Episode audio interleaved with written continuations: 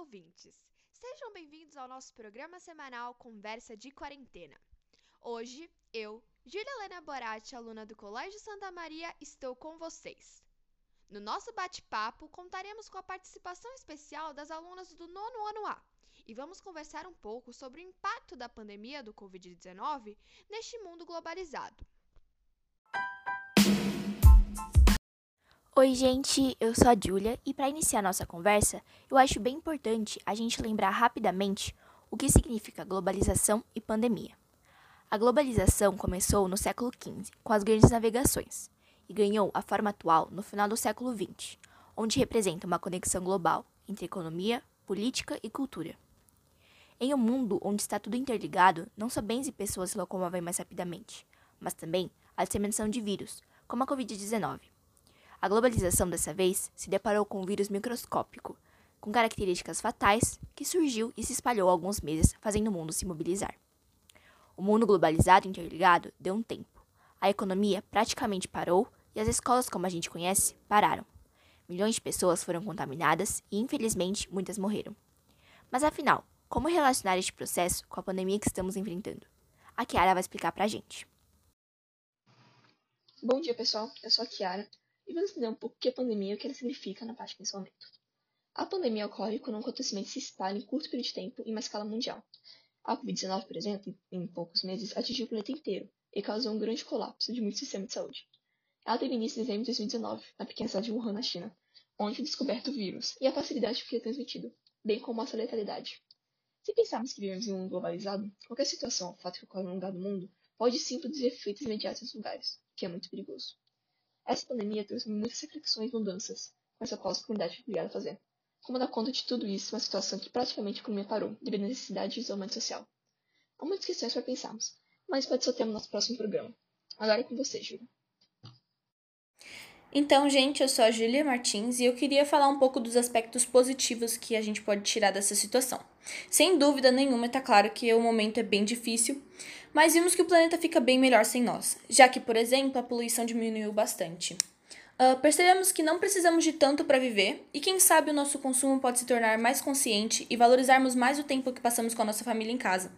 Outra questão fundamental é a valorização das vacinas e da ciência. Se o avanço tecnológico de um lado facilita o trânsito de pessoas e de vírus, do outro facilita a troca de informações, dados e pesquisa em tempo real.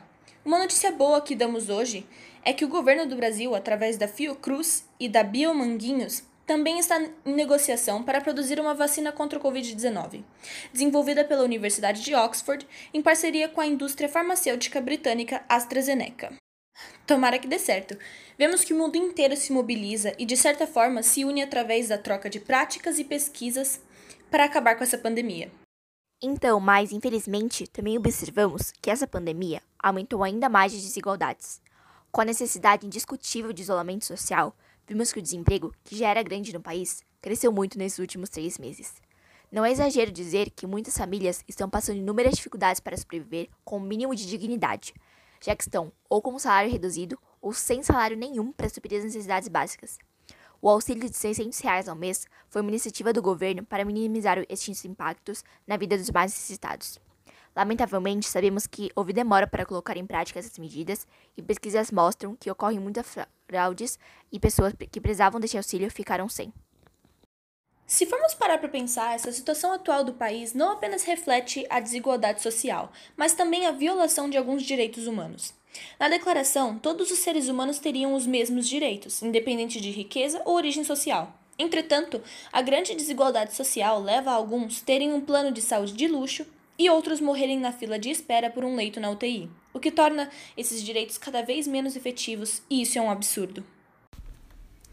Pois é, um absurdo.